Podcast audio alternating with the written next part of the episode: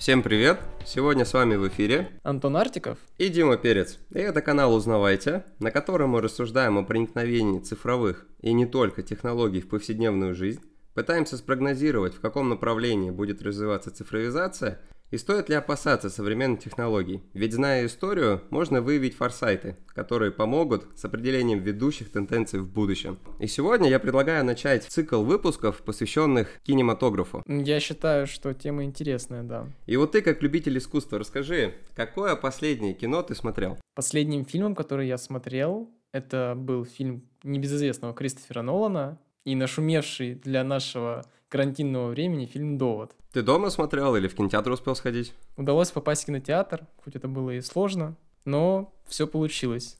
Ты с собой записную книжку брал или как ты следил? Я пожалел, что при мне этой записной книжки не было, и, наверное, пожалел, что пошел в кинотеатр. Хоть там и присутствует куча классных реально спецэффектов, но с точки зрения понимания этого фильма, о том, какой вообще у него сюжет, как Нолан до этого дошел, что он сделал, что он подразумевал, наверное, стоит смотреть это дома, вникая и каждый раз понимая все лучше и лучше с каждым просмотром этот фильм. Так что я посмотрю его еще разочек. Хорошо, ну потом поделись заметками, пожалуйста, мне будет чуть проще его смотреть. Да, конечно. Кстати, об этом фильме, насколько я знаю, он снимался на кинопленку, и для меня в 2020 году это кажется довольно сильным архаизмом. Говоря в целом о фильмах, ты знаешь, какой из них считается самым первым в истории? На ум приходит фильм «Братьев Люмьер». Если я не ошибаюсь, то этот фильм был про прибытие поезда на вокзал Лосиоты. Сняли его где-то в 1890-х годах. И длилось это видео совсем немного, где-то около двух минут. Я правильно попал? Ну, почти. Длилось это видео одну минуту, да, и сняли его в 1895 году. Но вообще эта картина положила начало эпохи кинематографа. И действительно, с тех пор братья Люмеры считаются родоначальниками кино. Но самым первым фильмом, если, конечно, двухсекундный ролик можно назвать фильмом, является сцена в саду Раундхей 1888 года. Ну, с двумя секундами не удастся, конечно, выпить пивка, поесть попкорна за просмотром фильма. Да, и смотря на эволюцию того, как менялась длительность кино, как развивались экшн-сцены, диалоги и прочее, конечно, хочется поговорить о технической и технологической составляющих при создании фильма. И предлагаю как раз по них и поговорить. И во в целом, ты представляешь, из чего состоит создание фильма? Если не брать работу сценаристов, а смотреть чисто на техническую часть, то мне кажется, что стоит рассмотреть то, на что снимают кино, и на что сохраняют записи всех кинофильмов. Ну, это мы уже упомянули, говоря про довод, и фильмы снимают на кинопленку. А вот самый первый фильм, про который мы говорили, был снят на рулонную негативную фотобумагу. И интересный факт о нем заключается в том, что в качестве фильма этот киноролик никогда не демонстрировался его автором. Первый раз его показали в качестве видео в 1989 году, то есть через 100 лет после его создания. Неплохо, действительно интересный факт. Не знаю даже почему такой промежуток времени большой прошел, прежде чем открыть это творение миру. Ну, я думаю, раз мы с тобой, Дим, затронули тему негативов, технологического фундамента, кинематографа, то можем обсудить и то, благодаря чему мы можем наслаждаться нашими фильмами, как считаешь? Тут можно обсудить видеокамеры и пленку. Стоило бы объяснить, из чего состоит процесс съемки фильма именно на пленку, что вообще такое пленка и как много режиссеров ее используют сейчас. На текущий момент и правда цифровая запись практически вытеснила кинопленку. Однако в 2013 году компании Kodak удалось заключить долгосрочный контракт с небезызвестными и достаточно серьезными игроками рынка, такими как Disney, Fox, Paramount Pictures, Sony, Universal и Warner Bros. Благодаря этому контракту у Кодека будет возможность выпускать свою пленку, на которую эти гиганты будут снимать свои фильмы. Эти компании создают образ довольно сильных технологических компаний, и думаю, без причины подобные контракты у них не могли появиться. Да, причины действительно были, но я думаю, что о них нам стоит поговорить немного позже. А для начала мы можем вернуться к пленке и поговорить о том, что это вообще такое, для чего она нужна. Предлагаю не углубляться в химические составы и способы изготовления кинопленки, так как это довольно трудно для понимания информация без видеоматериалов. Идея хорошая. Совсем без химии, конечно, не получится, но постараемся по минимуму затрагивать эту тематику. Вообще, что такое кинопленка? Кинопленку можно рассмотреть с точки зрения двух составляющих. Первое – это подложка, которая обычно бывает либо целлюлозная, либо в виде гибкой пластиковой ленты. А второе – это химические вещества, такие как красители и соединения серебра.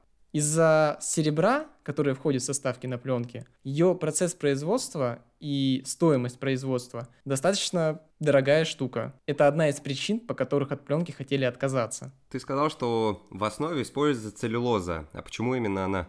Как бы тебе мог не понравиться мой ответ, он достаточно смешной. Выбор на целлюлозу пал из-за того, что все остальные материалы просто не подходили. Они не давали той четкости изображения, которая требовалась для съемки кинофильмов. И получается, что путем проб и ошибок умные дядьки дошли до выбора целлюлозы. А что по поводу современных подложек? Они тоже из целлюлозы? Нет. В 1948 году Кодак решила перейти от целлюлозы к триацетату целлюлозы. А помимо этого также используется лавсановая подложка. То есть триацетат целлюлозы, я честно слышал ту же самую целлюлозу, но это некоторое новое химическое соединение, правильно понимаю? Да, ты абсолютно прав. Но для себя я вижу несколько причин для отказа от той или иной технологии. Это ее дороговизна или некоторые отрицательные особенности этого материала или этой технологии. В этом случае с чем столкнулись? Ты очень проницателен, и действительно опыт использования целлулоида в качестве основы был весьма зажигательным во всех смыслах этого слова. Если мы будем рассматривать целлюлозу с точки зрения химического состава, то это по сути твердая форма нитроглицерина. А я думаю, про него все прекрасно слышали, и все прекрасно знают, что штука эта совсем небезопасная. И вот этот самый нитроглицерин крутят на супергорячих угольных стержнях на чрезвычайно высокой скорости в кинопроекторах в залах. Целлулоид может воспламениться просто при повышенной температуре. Для этого ему не нужны ни солнечные лучи, ни открытое пламя. А пламя, которое появляется при горении целлулоида, практически невозможно потушить. Ну, то есть, если я правильно понимаю, то целлулоид может гореть под водой, и кинопленка, основанная на таком материале, может гореть даже под огнеупорным покрывалом. И в целом будет гореть до тех пор, пока не закончится сам этот материал, то есть пока вся пленка не сгорит. Помимо того, что мы потеряем очень большое количество важного киноматериала, мы еще и создадим в этом процессе горения облако ядовитого газа. Да, и именно поэтому были придуманы кинопроекционные. Хотелось бы, конечно, просто ставить аппараты по воспроизведению кинофильмов в открытых помещениях, но, к сожалению, из-за вышеупомянутых свойств целлулоида это сделать невозможно. Также киномеханики, которые были весьма матерыми дядьками в связи с опасностью их профессии, зачастую подвергали себя действительно очень серьезным рискам. Проекционная будка может спасти кинотеатр от огня. Рассмотрим эту проекционную будку. Каждое стеклянное окно закрывалось огнеупорными ставнями, которые удерживались застывшим воском. И если возникало пламя, в том случае, если механик уже был не в состоянии предпринять какие-то действия, этот воск под действием пламени расплавлялся, ставни падали вниз, и комната изолировалась, не давая пламени распространяться, спасая посетителей зала и, в принципе, те материалы, которые есть в помещении. Да, опасная работа у них была. И если бы мы могли присуждать различные награды в киноиндустрии, то за самый горячий образ мы уже знаем, кого наградить. Это точно. Скорее всего, даже несмотря на такие предосторожности, происходили крупные пожары. Так и есть. На ум приходит несколько примеров. Первый пример – это пожар в хранилище Universal, который в 1922 году уничтожил материала на 350 тысяч долларов, что по тем меркам было гигантской суммой. Но я думаю, Дим, что нужно немножечко остыть и поговорить о чем-нибудь более приземленном, а не таком печальном и грустном, как пожары. Поддерживаю. Мы поговорили про подложку кинопленки. А что насчет самой пленки? Каких форматов она бывает? Существует несколько форматов кинопленки, которые нужны для абсолютно различных целей. Постараемся вам дать просто общее понимание о том, какие есть форматы кинопленки и для чего нужен каждый из этих видов. Первым рассмотрим 8-миллиметровую пленку, которая используется чисто для любительских съемок. Второй вид – это 16-миллиметровая пленка. Ее частенько используют для телевидения, журналистики. Далее идет мастодон профессиональной киноиндустрии. Является золотым стандартом для съемки фильмов. Это 35-миллиметровая пленка. А ты про какие-нибудь слышал формат, Дим? Как любитель IMAX расскажу про пленку 65-70 мм. Этот тип пленки является самым крупным форматом из доступных и как раз таки используется для IMAX постановок. Большой размер кадра позволяет получить очень хорошее качество изображения на огромных экранах. Насколько я знаю, для съемки и распространения фильмов используются разные типы пленок.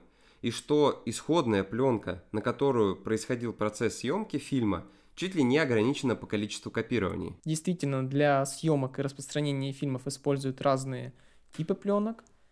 Если говорить о съемке фильма, то используют негативные пленки. Я думаю, про них многие слышали. Это когда светлые детали изображения будут темными, а темные будут наоборот являться светлыми. Эта пленка отличается более высокой светочувствительностью и большими диапазонами яркости, высоким динамическим диапазоном. Позитивные же пленки предназначены для получения копий с этих негативных пленок для передачи в кинотеатры, чтобы отсматривать кинофильмы. И как ты верно заметил, количество копий, которые могут быть сняты с негативной пленки, ограничены, и именно поэтому используют позитивные, чтобы эти количества увеличить. Создается впечатление, что не так сложно снять фильм, как его не то чтобы смонтировать, а просто подготовить для последующего копирования, придания цвета и передачи монтажерам.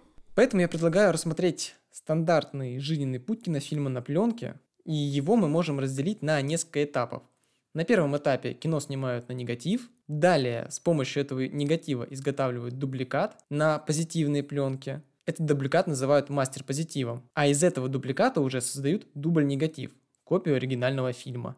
И весь этот процесс в целом называют контртипированием. Надеюсь, что слово не вызывает у вас какие-нибудь нехорошие ассоциации ну, будем думать, что нет. Даже несмотря на то, что ты попытался упростить весь этот процесс, все равно выглядит довольно сложно. И проще ведь взять камеру с флешкой, записать туда видеоролик. Ведь запись на пленку, во-первых, это очень дорого. Также, помимо просто записи на нее, нужно сделать много копий, чтобы в дальнейшем не утратить оригинал и была возможность воспроизвести, что же мы снимали на эту пленку. Так почему же до сих пор режиссеры так отверженно снимают на пленку?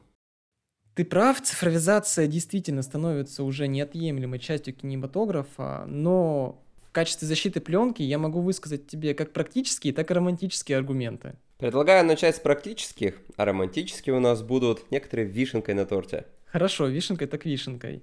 И если мы будем говорить о практических аргументах, то нельзя не упомянуть тот факт, что пленка на данный момент является самым лучшим вариантом для будущих экранов разрешения 8К, 16К и так далее. Это связано с тем, что она изначально нам предлагает высокое качество записи видео. И в дальнейшем мы можем без проблем оцифровать ее до требуемых нам разрешений. В то же самое время, записывая на цифровую видеокамеру, как, например, фильм «Аватар», который был снят просто Full HD, мы не сможем уже его получить в нативных 2К, 4К и выше. Да, но ведь можно использовать процесс апскейлинга. Ты прав, но если мы будем рассматривать процесс апскейлинга, который сейчас широко распространен на консолях четвертого поколения, Sony PlayStation, Xbox, и который сейчас будет в консолях нового поколения, как пятая Sony, то мы можем заметить, что апскейлинг, который там широко применяется, выглядит совсем не так, как э, реальные 4К.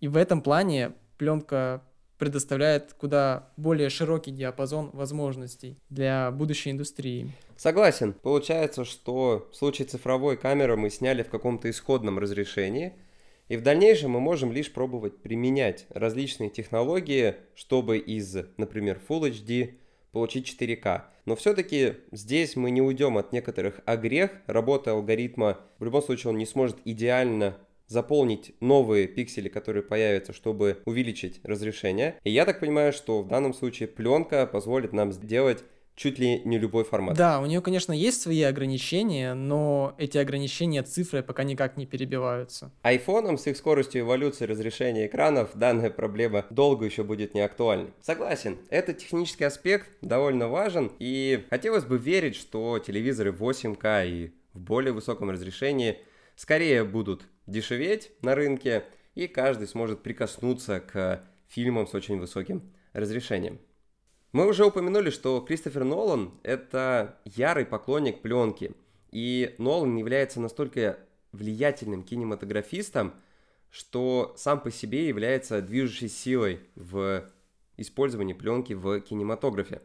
Он попросил показать свой фильм «Интерстеллар» в формате IMAX именно на пленке в 50 кинотеатрах по всему миру, чтобы как можно больше зрителей смогли его увидеть именно в этом формате – в итоге первыми зрителями этого фильма стали именно те, кто сумел попасть в кинотеатр, которые умеют показывать фильмы с пленочной проекцией. И лишь после этого фильм попал в прокат в цифровой копии. Я так понимаю, что об этом ты хотел поговорить, упоминая романтическую силу пленки. Да, в мировой киноиндустрии существует немало романтиков, которые очень любят этот формат, готовы и хотят на нем снимать, потому что именно он, по их мнению, является основополагающим в киноиндустрии. Я думаю, ты слышал про Квентина Тарантино? Конечно. И знаешь, что он снимал «Омерзительную восьмерку». Тоже на пленку? Да, он снимал его не просто на пленку, он снимал его на пленку 65 миллиметров с помощью камеры Ultra Panavision 70 и на выходе получил рекордное разрешение в 18К, что превышает все доступные на данный момент цифровые форматы. Помимо этого, он так же, как и Нолан, выпустил свой фильм изначально только в кинотеатрах, которые готовы показывать фильм в IMAX лишь в пленочном формате. А ты слышал про какие-нибудь фильмы или сериалы, создатели которых также бережно и трепетно относятся к пленке? Я знаю немного примеров фильмов, которые снимали изначально на пленку, но одним из самых ярких является сериал «Во все тяжкие». Его сняли все пять его сезонов на пленку 35 миллиметров. Я даже представить не могу, сколько сил режиссеры и операторы затратили на то, чтобы все пять сезонов снять на кинопленку. Потом это обработать, добавить спецэффекты и выдать нам этот замечательный сериал. Да, и получается, что все эти режиссеры, про которых мы говорили, стали определенным спасательным кругом для той же самой компании Kodak в этом цифровом мире. Да, Кристофер Нолан, Квентин Тарантино и другие действительно стали спасательным кругом для Кодека, но это, пожалуй, единственная компания, которая сейчас остается на плаву. Говоря остается на плаву, я подразумеваю, что у нее есть контракты с крупными студиями, и она может производить эту пленку в каких-то промышленных масштабах. Кодек создает впечатление не самой дальновидной компании, тут стоит вспомнить их скепсис по поводу цифровых фотографий, но говоря про съемку фильмов, полностью с тобой согласен. Пленочные технологии передают ту камерность фильмов, которая нам всем очень нравится. Пленка неразрывно связана с таким понятием, как кадры в секунду. И я знаю про такой феномен 25-го кадра, который может запрограммировать нас на покупку ненужных товаров или на любые другие действия. Этот феномен как-то объясняется, Дим? Да, это интересный факт. Я думаю, многие из вас при съемки видео на ваш телефон или же при игре в различные компьютерные игры слышали про такой параметр, как FPS. Это frames per second, количество кадров в секунду. И применительно к фильмам он имеет следующие характеристики. Если вам будет показываться определенные слайды с частотой меньше, чем 10 кадров в секунду, то вы это будете воспринимать как просто последовательность картинок. У вас не будет цельного видения как неразрывного движения. Если же картинки будут сменять друг друга с частотой больше, чем 12 кадров в секунду, то вот это уже как раз будет восприниматься как видеоряд. Я думаю, что в качестве примера можно рассмотреть книжку, в которой 24 страниц, пускай в ней будет одна красная, а все остальные будут белыми. Если мы резко попробуем перемещать эти страницы, чтобы посмотреть, что там есть, то мы заметим, что одна из этих страниц другого цвета. Я думаю, что тоже правило будет работать для большего количества страниц, то есть для большего количества кадров. Да, на текущий момент не нашли какого-то граничного значения, которое присуще всем людям, но есть некоторые ограничения в районе 200 кадров в секунду. То есть, если их будет больше, то как раз тут уже можно порассуждать на тему тех самых запрограммированных кадров. Но если у вас дома нет такой книги, в которой 23 белых и одна красная страница, то можно посмотреть фильм «Бойцовский клуб», в котором почти в самом конце фильма как раз таки и вставлен авторами 25 кадр. Для тех, кто не смотрел, этот кадр станет сюрпризом, а кто его уже видел, просто поностальгирует. Единственное пожелание, уберите, пожалуйста, детей от экранов. Кадр там не для всех. Не для всех. Я думаю, что стоит сказать и про историю утверждения 24 кадров в секунду как какого-то стандарта. Эта история была достаточно забавной, потому что в 1927 году Общество инженеров кино и телевидения проводило исследование, чтобы найти скорости, которые используют современные аудиосистемы. На тот момент в индустрии использовались две системы, Витафон и Мавитон. Они использовали 24 кадра в секунду, а система RCA находилась в разработке и использовала 22 кадра. Единственной причиной, по которому 24 кадра стали золотым стандартом, это то, что инженеры Витафон сумели раньше смонтировать и предоставить готовый фильм со звуком на рассмотрение этой комиссии. И если немножко погрузиться в технический аспект вопроса, то это решение было обусловлено тем, что они использовали 16-дюймовый формат дисков с определенной скоростью воспроизведения – и это давало 11 минут записи, что примерно равнялось тому, сколько 300-метровая катушка пленки сможет воспроизвести при считывании 27 метров в минуту. Таким образом и получается 24 FPS ну или 24 кадра в секунду. Вот я бы сейчас с удовольствием отмотал назад и прослушал эту фразу еще разочек, чтобы точно все понять. Я, конечно, могу повторить, но у слушателей есть возможность чуть отмотать назад – также в дополнение можно сказать, что 24 кадра довольно удобно с математической точки зрения. Для монтажера понятно, что 12 кадров это полсекунды, 6 кадров четверть и так далее. Поговорили про FPS, я думаю настало время поговорить и про камеры. И говоря о них, в первую очередь стоит отметить основных производителей. Самым ярким является американский Panavision, который умеет снимать как на 35 мм, так и на 70-миллиметровую пленку, в зависимости от модели. Кстати, про 70 мм. Этот стандарт используется в IMAX, и данную технологию впервые применили в Японии и Канаде в 1970 году.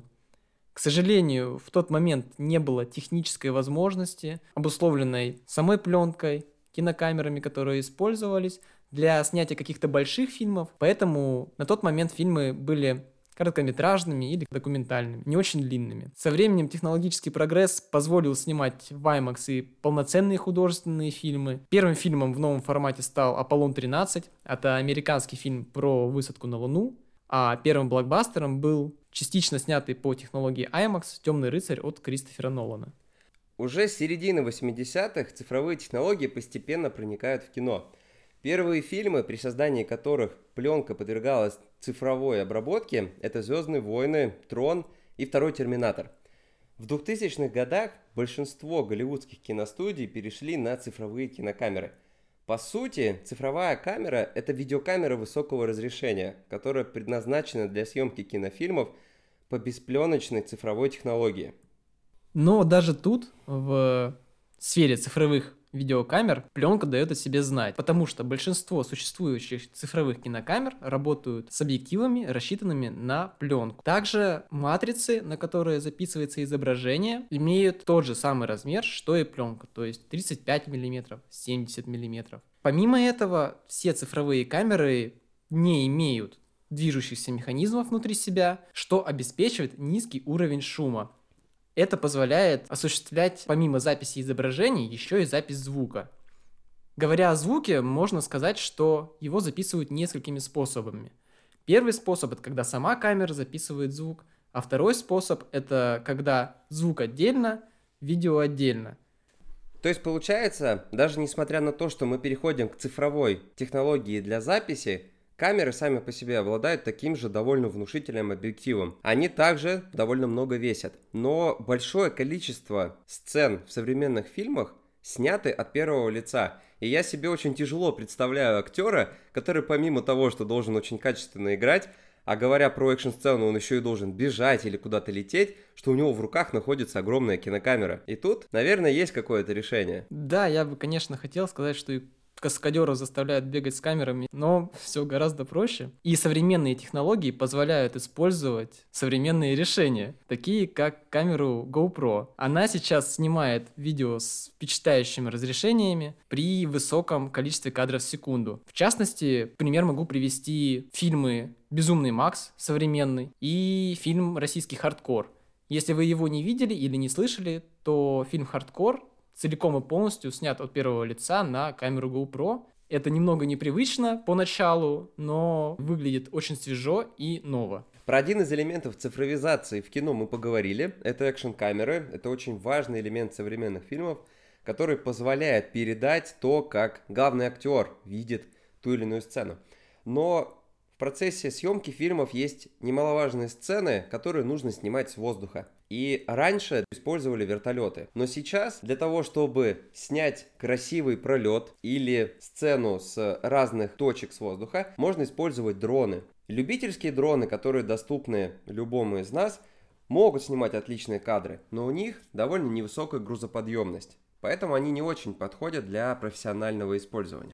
Беспилотники для киносъемок часто уступают своим легким аналогам в длительности полета, но, с другой стороны, они могут поднимать довольно тяжелые кинокамеры и снимать качественную картинку. Использование дронов вывело киноиндустрию на новый уровень.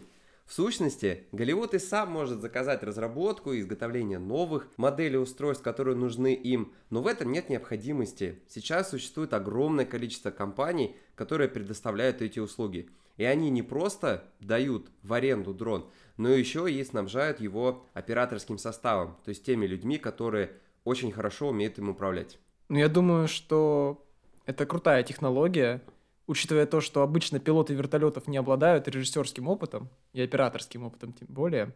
Поэтому профессиональные операторы с дроном могут снять действительно крутые кадры. И говоря о кадрах, ты не мог бы привести пару примеров фильмов, где применяются дроны? Самым первым упоминанием дронов в киноиндустрии, по крайней мере из тех, что я нашел, это Гарри Поттер и Тайная комната. Мне на ум приходит сцена, где Рон и Гарри соревновались в скорости и маневренности с Хогвартс Экспресс. Да, это оно самое. Тут очень много компьютерной графики, которые накладывали на эту сцену. Но само поведение машины в воздухе и то, как выглядел этот полет, было снято при помощи дрона. Есть еще фильм «Робот по имени Чапи», в котором была одна очень динамичная сцена, где робот пролетает через стеклянное окно на полной скорости. Эту сцену можно было снять с помощью кабельной камеры, и нельзя было снять при помощи вертолета. Но тогда это бы не было так динамично и круто, поэтому использовали дрона. Кадр получился отличным. В целом, технологии не стоят на месте. И мне кажется, что нельзя уходить из крайности в крайность. То есть нельзя снимать либо только на пленку, либо только на цифру. Все это должно работать в каком-то тандеме, чтобы обеспечить наивысший результат. А ты как думаешь, Дим? Да, согласен. В данном случае яркий пример того, как современные цифровые технологии могут не заменить, а лишь дополнить то, каким образом изначально процесс съемки фильмов происходил. Предлагаю на этом сегодня завершить. В следующий раз мы поговорим про аниматронику и компьютерную графику.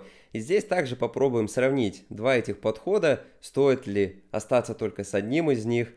Ну а на этом у нас на сегодня все. Узнавайте больше вместе с нами и услышимся. Всем пока. Пока.